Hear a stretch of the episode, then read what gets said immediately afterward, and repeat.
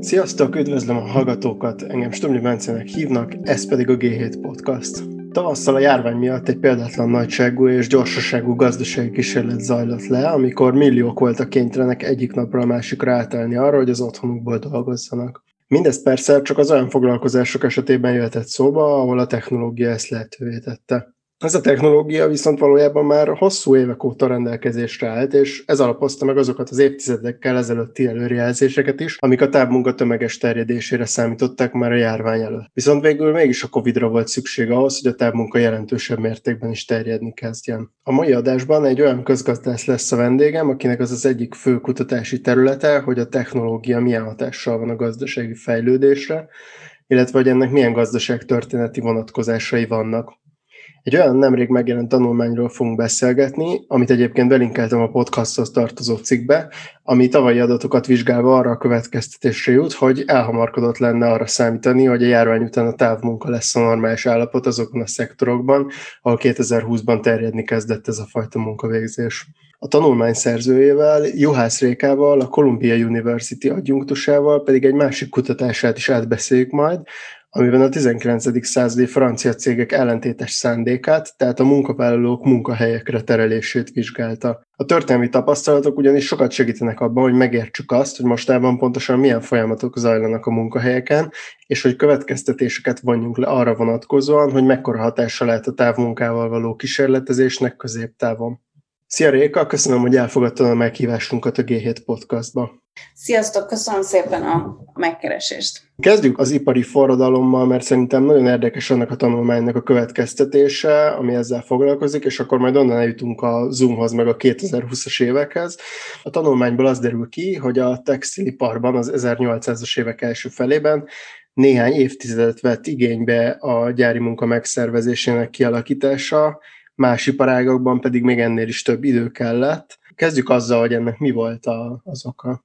Ennek az volt az oka, hogy, hogy a nagyvállalati forma, mint olyan, illetve a gyár, mint olyan, az igazából az ipari forradalommal együtt jött létre. Tehát amikor ezek a, az első textilgyárak kialakultak, akkor igazából nem volt meg az a tudás a társadalomban alapvetően sehol, hogy, hogy hogyan kell a termelést megszervezni egy ekkora méretű szervezetben, amelyik ennyi, ennyi munkavállalót foglalkoztat.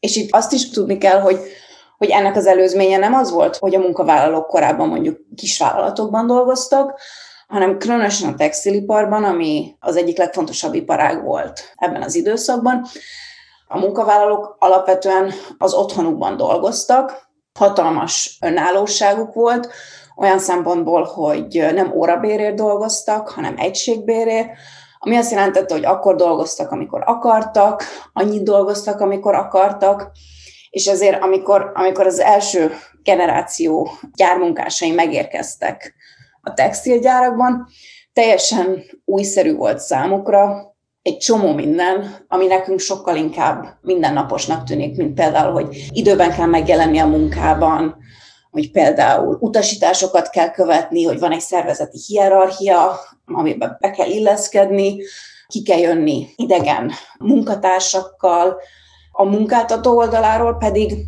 mivel korábban a dolgozók otthon dolgoztak egyedül, ők meg egyáltalán nem voltak felkészülve arra, hogy mivel a gyárakban igazából ilyen szalagsoros termelés történt, ezért egy, egy nagyon szofisztikált munkamegosztás volt különböző foglalkozások között, és ezért összhangolni kellett ezt a sok munkavállalót, akik különböző munkafolyamatokat végeznek. Hogyha, hogyha egy munkavállaló hibázott, vagy hogyha egy munkavállaló nem volt ott, akkor igazából az egész termelős sort feltartotta.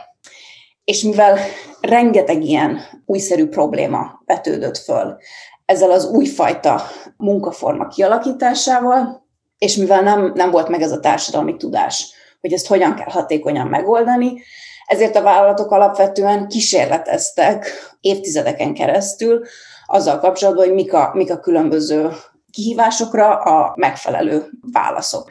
Nem beszélhetünk olyanról, mint professzionális menedzsment tudomány, vagy egyáltalán professzionális menedzsment ebben az időszakban, úgyhogy ezek a dolgok mind kísérletezések révén haladtak. Szóval itt a fejlettebb technológia már létrejött, de a cégek még nem tudták, hogy hogy kell úgy megszervezni a munkát, hogy ezt a technológiát rendesen ki tudják használni. Abban a tanulmányodban, amiben specifikusan a francia cégekkel foglalkoztál, abból mi derült ki, tehát ott, ott hogy nézett ki a különféle koordinációs megoldásokkal való próbálkozás, és mi az, ami működött, mi az, ami nem működött, és mennyire volt eltérés a cégek között abban, hogy milyen működő megoldásokat alkalmaztak. Pontosan ahogy mondod, itt, itt az alapvető ösztönzés a gyári munkára való áttérésnél az volt, hogy a textiliparban és, és más iparágakban is később történt egy forradalmi technológiai újítás. A textiliparban ez alapvetően a fonógép feltalálásával kezdődött, és mivel ez ezt nem lehetett kézierővel hajtani, hanem, hanem szükség volt valamilyen fajta energiaforrásra, ezért, ezért összpontosítani kellett a dolgozókat egy üzemben. Tehát a technológia volt a löket arra, hogy, hogy áttérjenek erre az új szervezeti formára, gyári munkára. És a francia tanulmányban pontosan arra voltunk kíváncsiak, hogy, hogy ez a fajta kényszer nagyon gyakran vetődik föl akkor, amikor ilyen forradalmian új technológiák jönnek létre. Tehát egy másik példa, amit, ami esetleg ismerősebb több hallgató számára, az ugye a, a számítógépek megjelenése, ami, ami egy hasonló szervezeti átalakítást tehát szükségessé a vállalatok számára, és arra vagyunk kíváncsiak, hogy amikor a technológiai újítások ilyen szervezeti átalakulást tesznek szükségessé, annak milyen termelékenységbeli hatásai vannak az iparágakra. És amit látunk a, a francia tanulmányban, ami, ami szerintünk elég érdekes, az az, hogy, hogy a gyári munkára való áttérés kezdetén hatalmas termelékenységbeli különbségek vannak vállalatok között. Vannak olyan vállalatok, amik nagyon magas termelékenység mellett tudnak dolgozni, és ugyanakkor van egy jelentős része a vállalatoknak, amik meg baromi pocsékul mennek, és ezt a tanulmányban ahhoz kötjük, hogy ez a kísérletezés folyik egy időben, hogy senki nem tudja igazából, hogy hogyan kell hatékonyan megszervezni a gyári munkát. Van, akinek szerencséje van, és, és talál egy hatékony megoldási módszert, és vannak azok a vállalatok, amelyek kevésbé szerencsések, ők, őket idővel ki fogják szorítani a piacról, ahogy ez a fajta tudás szétterjed a gazdaságban, vagy átterjed a gazdaságban. Hogy ezek milyen megoldások voltak az ipari forradalomban, hát ami esetleg középiskolai tankönyvekből ismerős lehet, az, a, az az volt, hogy az első generáció vállalkozói nagyon, nagyon sokszor próbálkoztak ilyen brutál fegyelem alkalmazásával a legkisebb késések miatt, vagy a, vagy a legkisebb kihágások miatt hatalmas büntetések jártak, ez ismerős lehet a Dickens regényekből is, és, és ezt mi úgy értelmezzük, mint a, a munkáltatók első reakciója, alapvetően első próbálkozása arra, hogy, hogy hatékonyan megszervezzék a gyári munkát. Ez nem volt a textiliparban annyira sikeres, idővel rájöttek a a vállalatok, hogy ez hatalmas fluktuációhoz vezet. Nagyon sok munkavállaló ment el a cégtől, ami azt jelentette, hogy sose volt képzett, tapasztalt munkaerő a cégnél. Idővel azzal próbálkoztak egy, egy későbbi generációban, hogy, hogy nőkkel, meg gyerekekkel helyettesítsék a férfiakat, mert az volt a társadalmi felfogás, hogy őket könnyebben lehet utasítani, de ők meg nem tudtak elég erőt kifejteni ahhoz, hogy a gépeket hatékonyan működtessék, és aztán végül a 19. század második felére alakult ki például a textiliparban, Nagy-Britanniában az, hogy hatékonysági bérekkel ösztönözték a, a munkavállalókat arra, hogy úgy dolgozzanak, ahogy ez a vállalat érdekében volt. A hallgatóknak azt el tudod mondani, hogy a hatékonysági bér az mit jelent? Mert ez nem ez egy ilyen közgazdasági kifejezés, amit nem biztos, hogy mindenki ismer. A hatékonysági bér az, az alapvetően arra az ötletre alapul, hogyha magasabb béreket fizetünk a munkavállalóknak, azzal olyan fajta erőfeszítést fognak a, a munkájukba rakni, amit egyébként nem tennének, mert ilyen hatékonysági bérek mellett kialakul a munkanélküliség, és ezért, hogyha, hogyha nem fejtik ki a megfelelő erőfeszítést, akkor, akkor lehet őket a kirúgással fenyegetni, mert, mert akkor az egy sokkal rosszabb kimenet számukra. Most a 2020-szal foglalkozó tanulmány is ebből a helyzetből indul ki, hogy egy adott technológiához megfelelő munkaszervezési módszernek kell társulnia, és ti azt állítjátok, hogy ha bár a kísérletezés megindult a távmunkával, de még egyáltalán nem biztos, hogy ez hatékonyság növekedéssel is együtt jár. Pontosan egyébként miből származik a távmunkánál a termelékenység növekedés, és milyen iparágoknál terjedt el leginkább?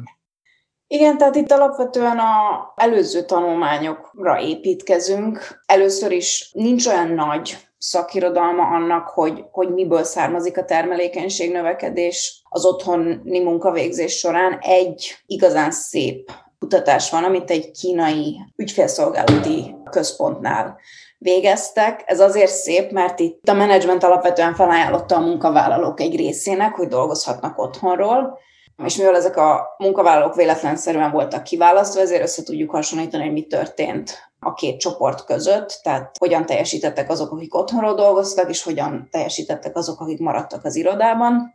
És itt tényleg látunk egészen meglepően nagy változásokat, tehát egyfelől megnőtt a teljesítmény, szimplán csak azért, mert akik otthonról dolgoztak, azok, azok átlagban többet dolgoztak, ez, ez még nem termelékenység, ez, ez, ez szimplán csak nagyobb erőforrás felhasználás, de azt is látjuk, hogy, hogy termelékenyebben dolgoztak az otthonról dolgozók, és ez meg azért volt, mert az otthonról dolgozók azt mondták, hogy kevesebb zavaró tényező volt otthon, csend volt, kevesebb vágtak közbe a munkába, és ezért tudtak termelékenyebben dolgozni.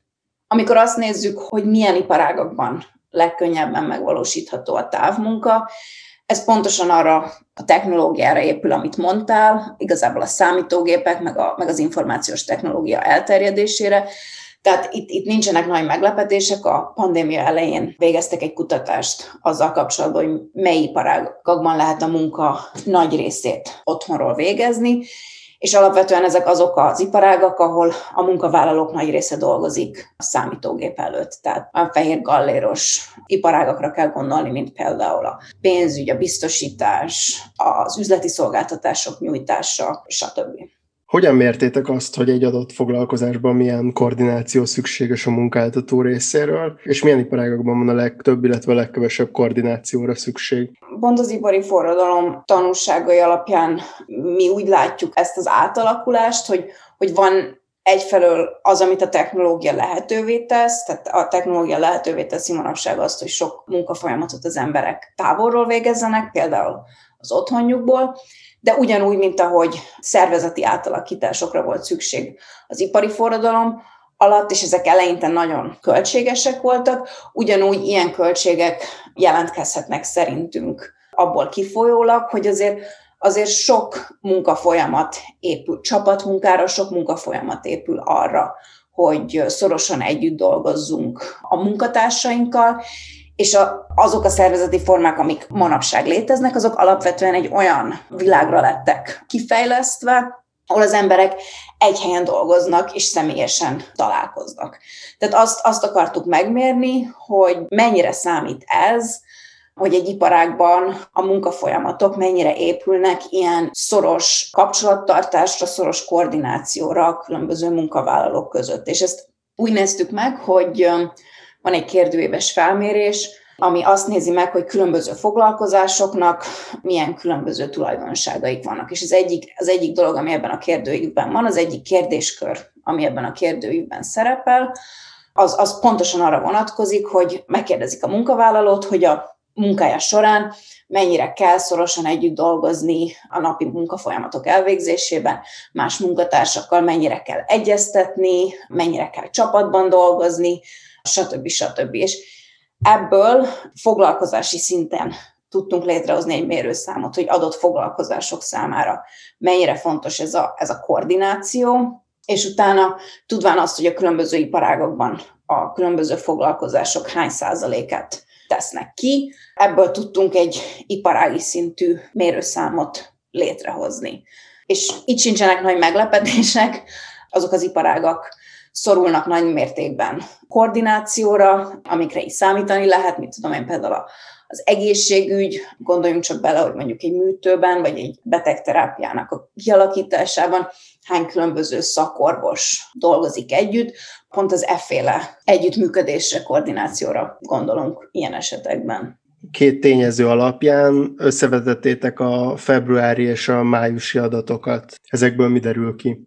arra voltunk kíváncsiak, amiről kérdeztél, hogy, hogy ugye azt látjuk, hogy a pandémia alatt rengetegen tértek át az otthoni munkára, és rengeteg szempontból fontos kérdés az, hogy, hogy ez mennyire lesz egy fenntartható állapot, vagy mennyire lesz ez a hosszú távú kimenet akkor, amikor, amikor a pandémia elmúlik. Igazából az volt az ötletünk, hogy meg akartuk nézni, hogy ez a két tényező, ami szerintünk fontos, az, hogy, hogy a technológia lehetővé teszi sok iparág számára azt, hogy, hogy otthonról dolgozzanak a munkavállalók, viszont van egy ilyen potenciális koordinációs költség, hogy ezek mennyire találhatóak meg az adatban. És a februári adatok, amerikai adatokról beszélünk, februárban Amerikában még alapvetően a járvány nem volt észlelhető, és ezért igazából nem kezdtek el az emberek még otthonról dolgozni. Tehát februárban azt látjuk, hogy, hogy mindkét tényező pont úgy hat, ahogyan arra számítani lehet.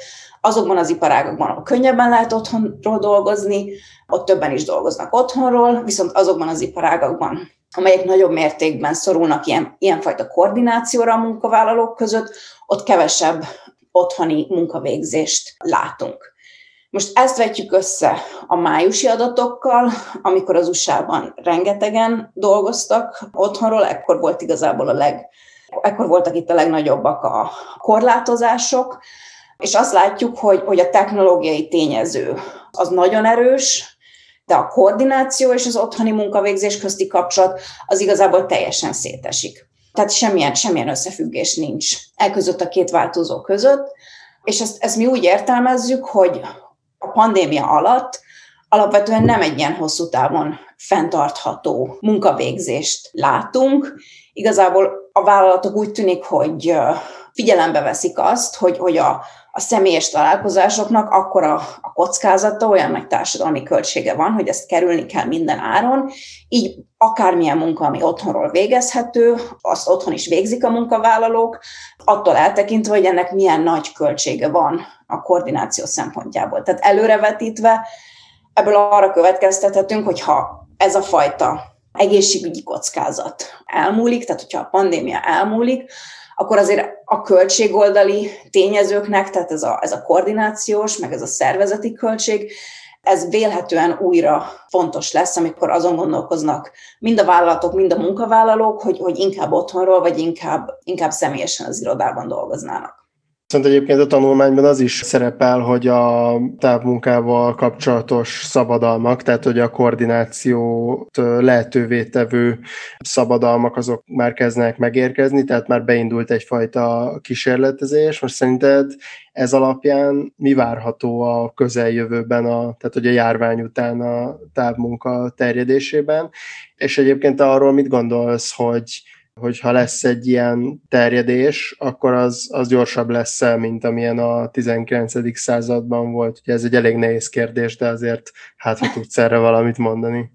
Igen, ez tényleg egy nehéz kérdés, és ez nem egy, itt, itt spekulálni lehet. Azt gondolom, hogy két szempont az, amit fontos végig gondolni. Az egyik az az, és ez, ez igazából az átalakulás gyorsítása felé mutat, az egyik az az, hogy manapság ugye sokkal professzionálisabb a kutatásfejlesztés. Vállalatok rengeteg pénzt, rengeteg erőforrást költenek a kutatásfejlesztésre, a menedzsment tudomány mint olyan sokkal szofisztikáltabb, és ezért ennek alapján arra, ar, arra lehet következtetni, hogy esetleg ezért gyorsabban fognak a vállalatok hatékony megoldásokat találni ezekre a szervezeti kihívásokra.